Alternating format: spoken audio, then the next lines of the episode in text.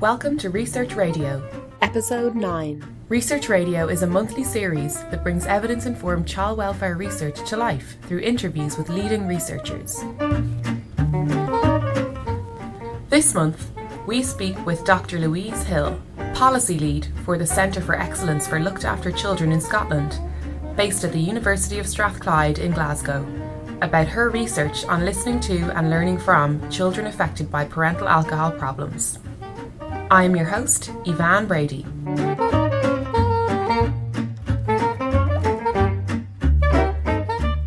So today I'm going to talk about my PhD research, which was a study of children, young people's experiences and support needs when living with parental alcohol problems. It's interesting that it's your PhD study that this is based on, and I wonder if you could maybe tell us a little bit about what brought you to study this topic. Where did your interest come from?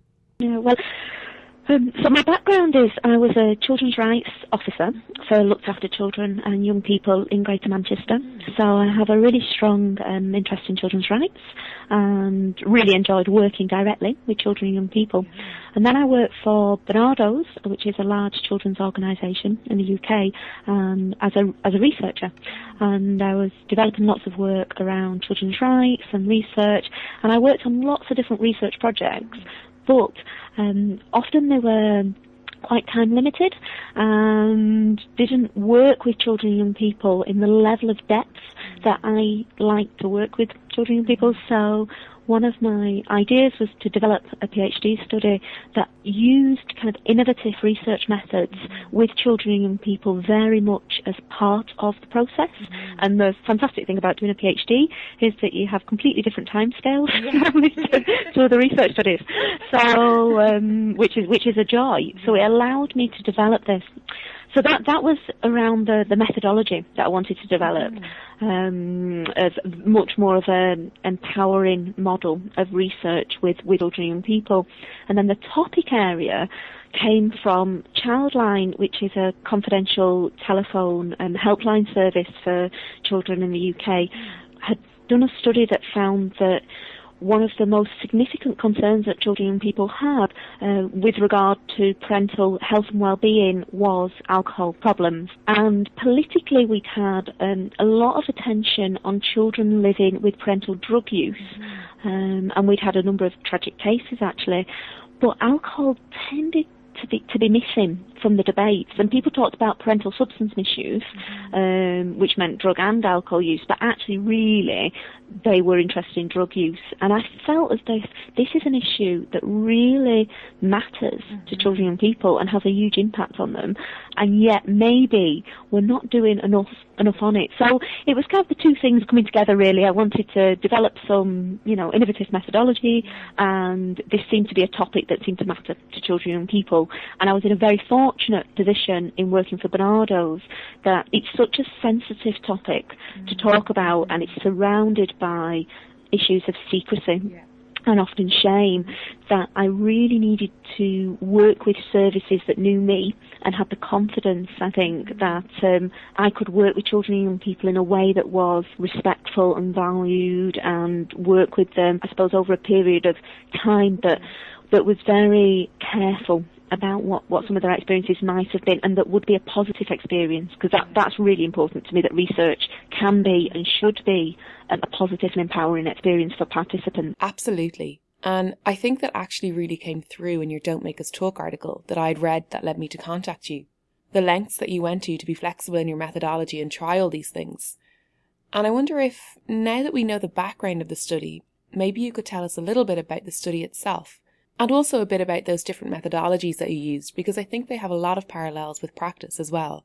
And I think that's something that you actually identify yourself. Sure. So the study involved 30 children and young people aged from 9 to 20 years old. They were all recruited via um, a support service across Scotland. So originally I worked with 13 different voluntary support services, um, primarily through Barnardo's and then through various other organisations as well. And the first main stage of the study was called the Good Ideas mm-hmm. groups, and what I did was I wanted to start by talking to some children and young people who live with parental alcohol problems to say, how should I do this study? Mm-hmm, you know, mm-hmm. I wanted to start on a really basic level, yeah, but I'd, I'd done a lot of work with, with children and people about research methods, so I was I was always interested in their views and. Mm-hmm with with with a sensitive topic like this, there's there's lots of divergent views on how you should approach it, and one of the things I'd found is often group work can be can be really positive, and that participants can get an awful lot out of that from you know in in, in research studies. However. Normally, for, for sensitive topics, people feel that that isn't always appropriate, or if it is, it's more of a, um, a therapeutic research approach, um, and I'm not a trained counsellor, um, so so it's interesting just thinking through what my what my methods might be. So so I did the Good Ideas groups, which was two different groups, uh, ran through a Barnardo service, um, and I went originally and met with um, met with some of the young people in the service and said, I'm doing um, a research study on you know what it's like to live with a mum or dad or um, carer who has an alcohol problem, and I'd really like to know from children and young people themselves about how, how I should do this project. And the the service that I worked with was a specialised service that supported families um, where there was um, problematic alcohol use in the family. So, so I knew that all of the young people that were involved in that service were had that impacted on their life in some way. Although I should say it was in really different ways and some different, very different experiences for this group of young people. And um, the the, they both happened to be girls groups and they were very keen and really wanted to help with the study and were very passionate in sharing their ideas and were very clear about what ways I should do it and what ways I shouldn't do it. And I worked with them for five weeks. We met one evening a week and um, over over the evening session that they helped me to plan. So we'd always do something like a snack of their choice, uh, a game, and some mm. activities, and then I'd do some different research methods I'd done with other children and young people. So for example, um, one of the you know one of the methods that I used was a all about me um, activity where we kind of drew round either themselves or they drew um, a character, and we cut up magazines and and stuck on um, things that were about who they were as people. And what they what they told me from that and the message from that was that it's really important to show that you're interested in us as people, not just the problems in our lives. So actually from just from that little activity that we did one evening, that then was used in, in, with all of my young people as a I did a I started every research um, session either as individual interviews or paired interviews or group interviews um, or group work however the young people chose to engage with me. But I always did it all about me circle and did some big arrows off it and had lots of stickers and pictures and they created like a, a collage for me um, that we did as, as a start of the interview session to say tell me a bit about your life. And what was lovely was that they often shared you know about pets, about who they lived with. So I got the information that I that I needed because I, I, needed to know who they live with, um, or whether or not they moved a lot between, say, grandparents and birth parents, and you know. So there was often a lot of the children had a lot of movement in their lives. And um, but what it allowed me to do was rather than, I suppose, take more of a direct approach of a, you know, could you tell me at the moment who you yeah. live with and do you always live there and where do you stay at the weekends?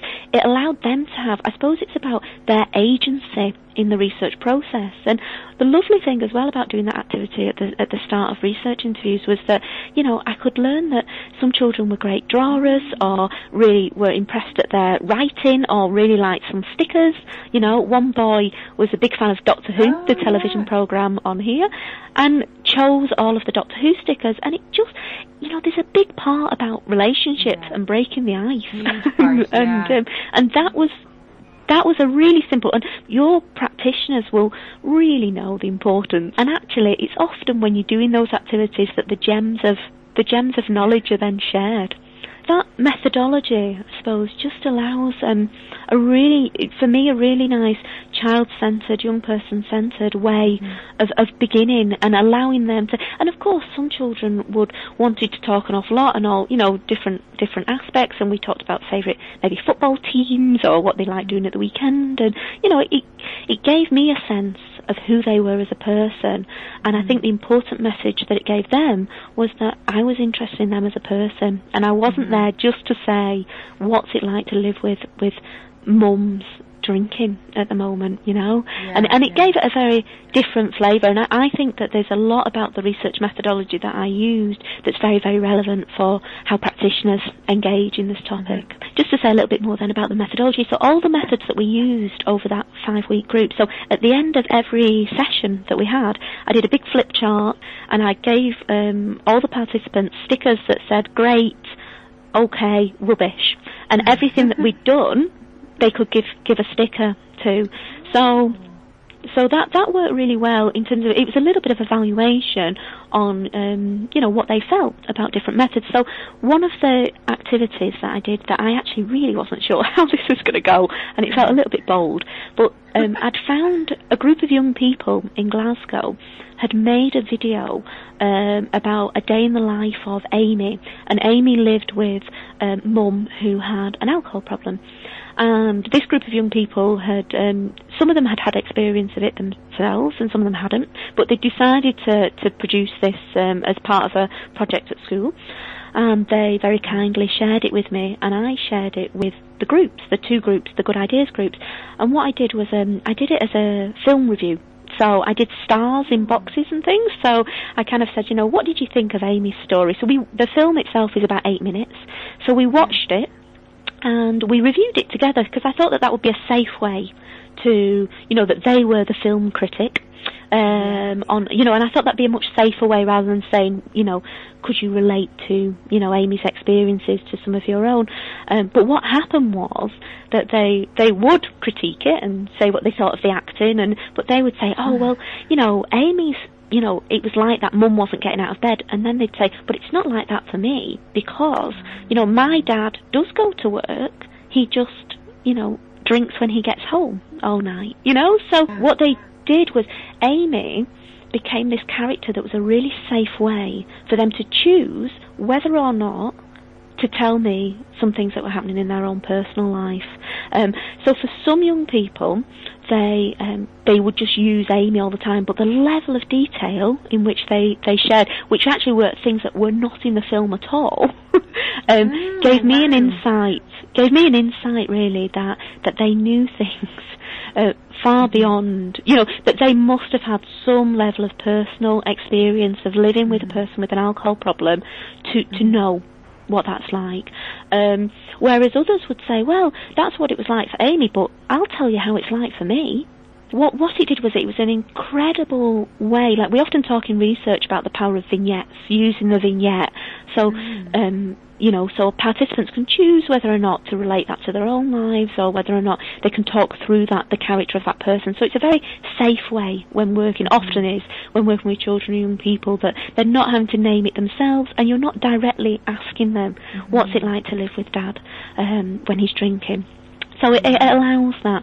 Um, and, and what I found from doing that with the Good Ideas groups is that they thought that that was a brilliant way to start talking to children and people, and they all gave it excellent stickers. So um, that was really good.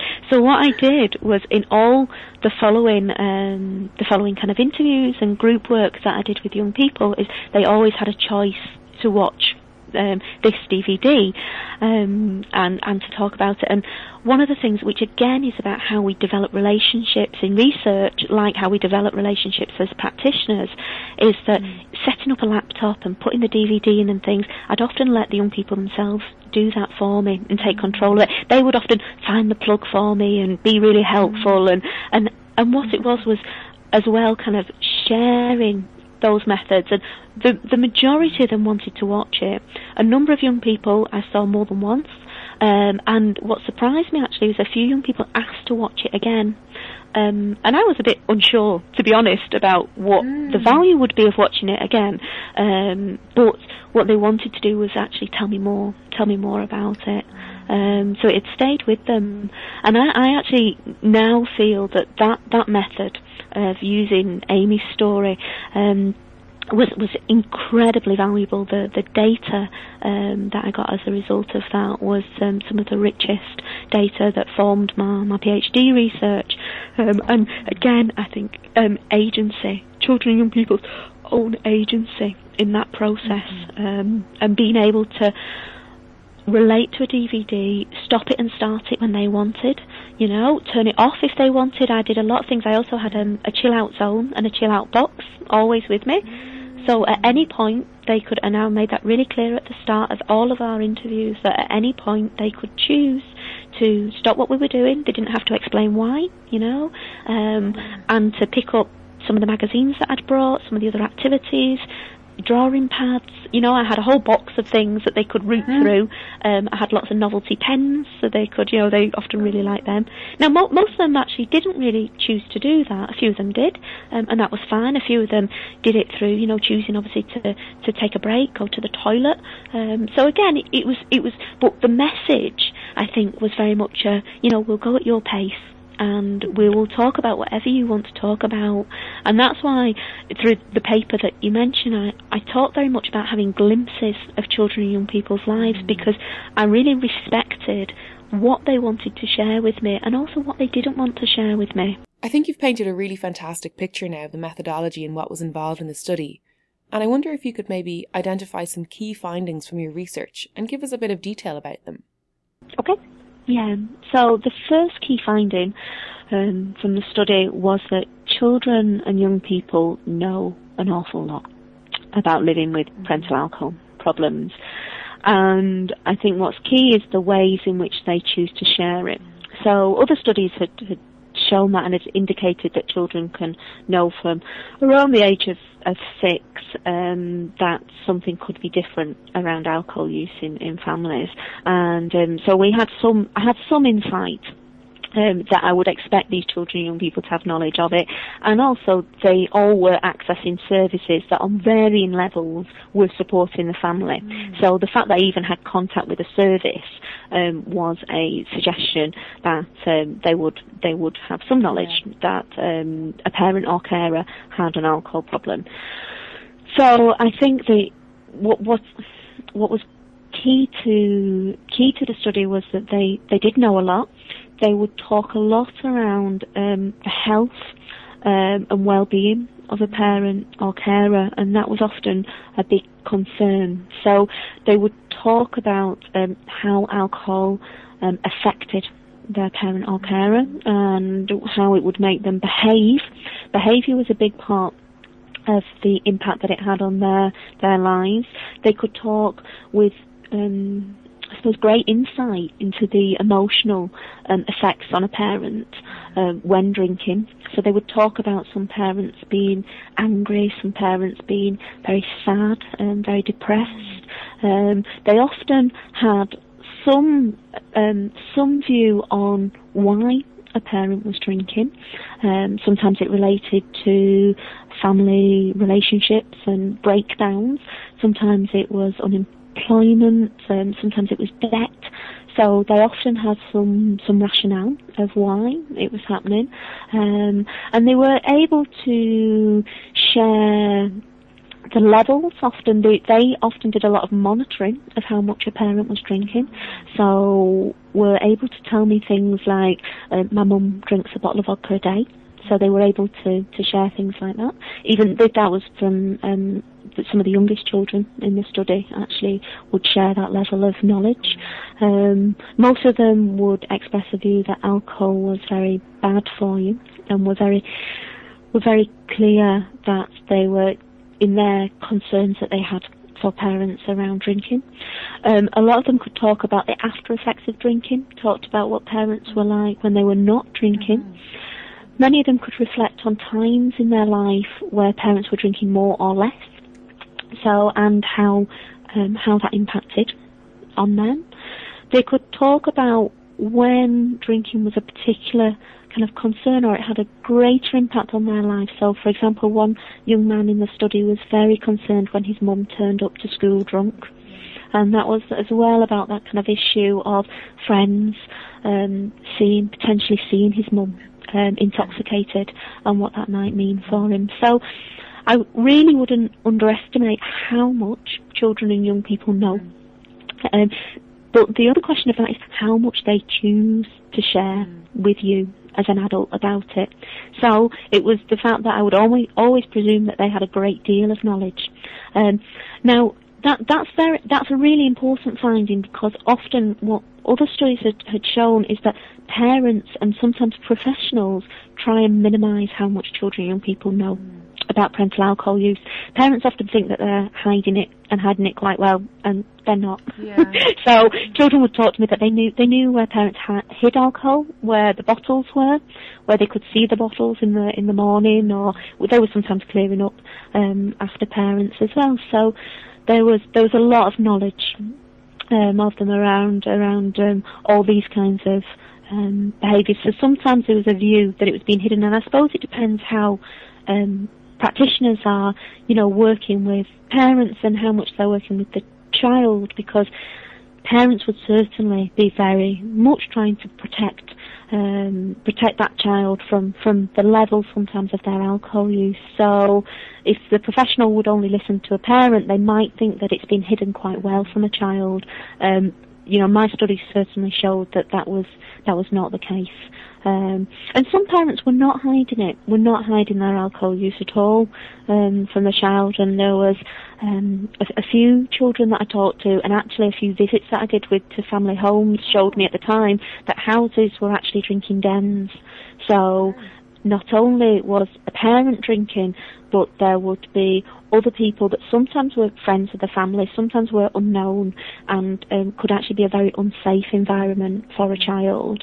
Um, that the, the family home had almost turned into um, a space where lots of drinking happened. So Jim, one of the young people that I mentioned in the article, would talk about house parties, and uh, he he talked very um, eloquently about um, a dance going on. And he, he said, you know, very poignantly, I felt in, in our interviews that they were the best and the worst times of his life because on the one hand, there were these parties happening and he was talking about the, the dancing and they were doing this kind of Latin dance mm. and, you know, it was great fun and, um, you know, he, so he talked about that. And then he also said it was, it was the worst times because mum often was screaming and shouting. He told me that he had, um, real difficulties in getting up in time for school because the parties went on all night. Um, there were people that he didn't know in the house that meant that he didn't feel safe. Um, and mum was not necessarily, because of mum's level of drinking, um, we wouldn't presume that she'd always be able to be a protective parent of him. So, you know, there were, there were some, some very serious concerns for some children, but their level of knowledge was, was very, very high. Um, and I think that there was another piece of work that had been done by Kroll and Taylor in the UK that talked about children living with parental substance misuse, so a little bit broader, but and it, and they say that children don't talk. And my findings were very much they they can talk um, about this. It's finding the right ways, the right methods to allow them to feel safe enough to talk, and also they might not talk to like the those researchers were both um, social workers, mm. and I think that makes a big difference. So one of the big concerns that children and people have is if they do talk, they'll be removed from the family home and a lot of them are, they feel a lot of love and loyalty for their families and have been very protective of their families. Some of the children are also see themselves in a very protective role of younger siblings. So they're very concerned that if they talk about the level of mum's drinking, that they might be removed, but also that their siblings might not be, or they might be separated from their siblings.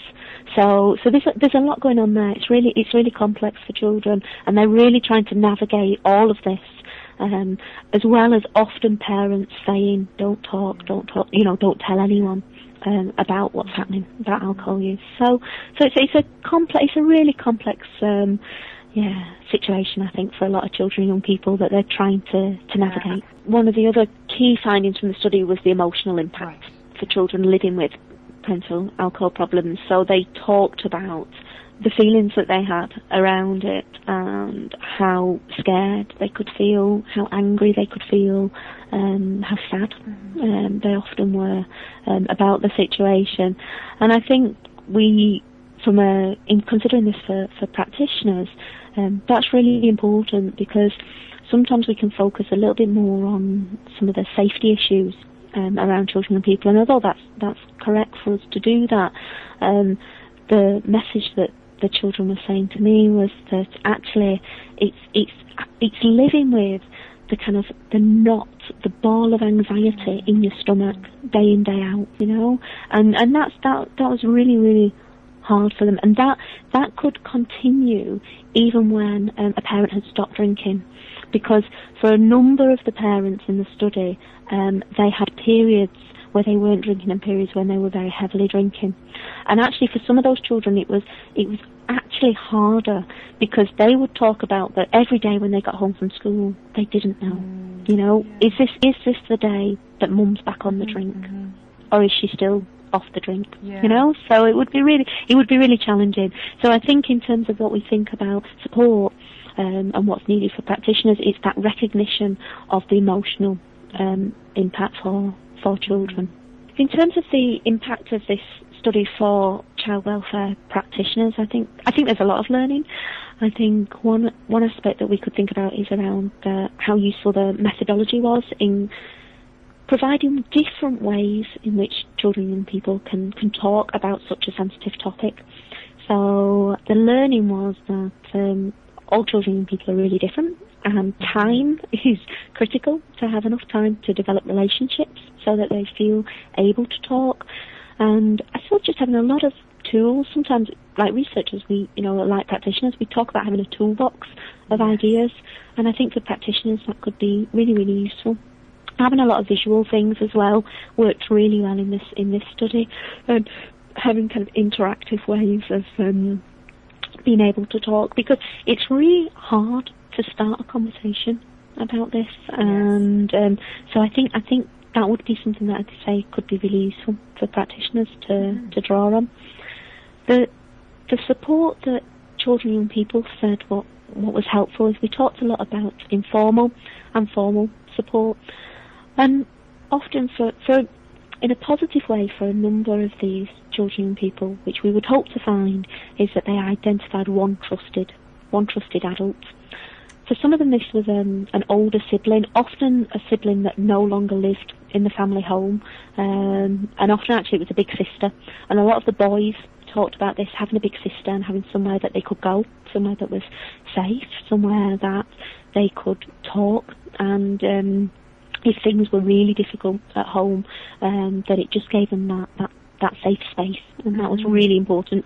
Um, that was also a key role of grandparents um, that provided provided that, that space as well. I should say that for some of the children, though, that became really problematic because relationships between grandparents and parents could become very, very difficult, and for some, that parents then um, forbade the child to go and see a grandparent, and that was incredibly difficult for the child because mm. actually that grandparent was a real safety net for them and then not being allowed to go and see them.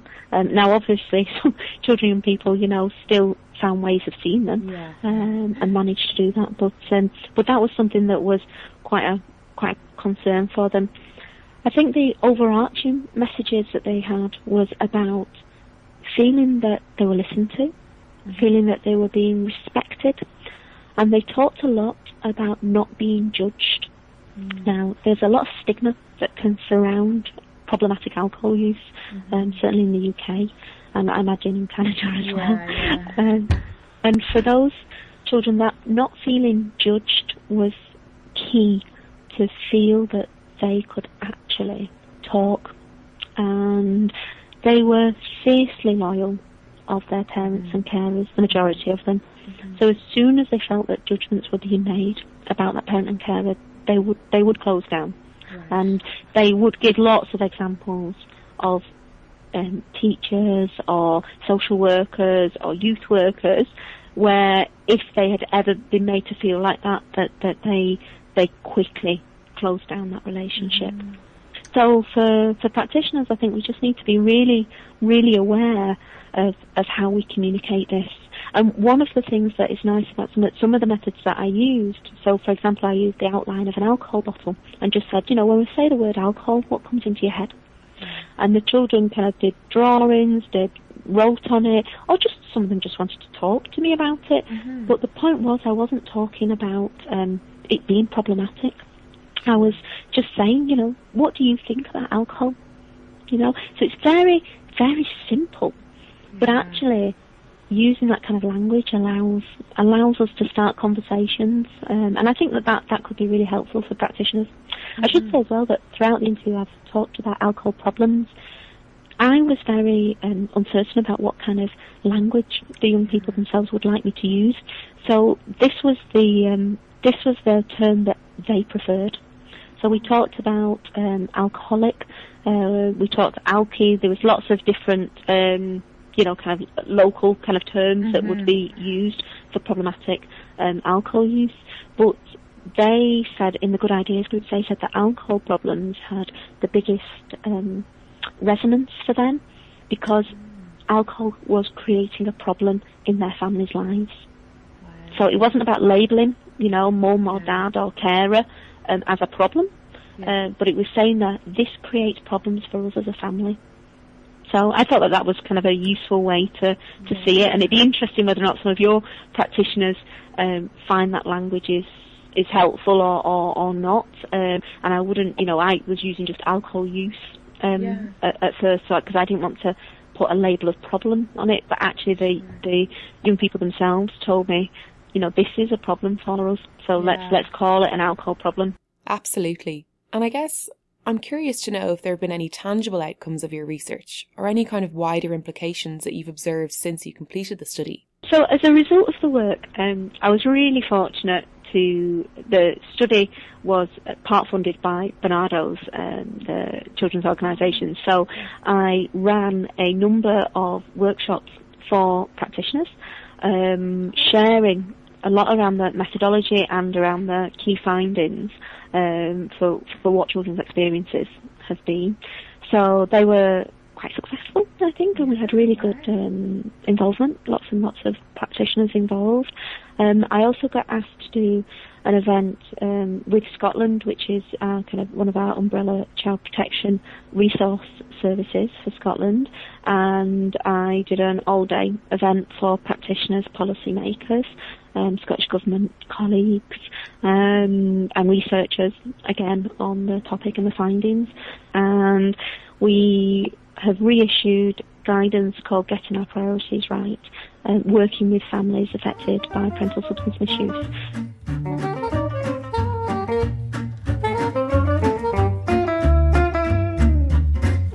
You have been listening to Research Radio, Episode 9 A Conversation with Dr. Louise Hill.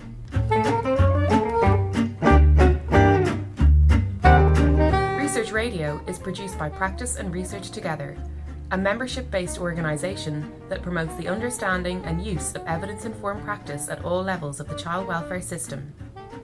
For more information about this episode's topic, Research Radio, or Practice and Research Together, please visit www.partcanada.org. And don't forget to follow us on Twitter at PartEIP. That's P A R T E I P. Thanks for listening.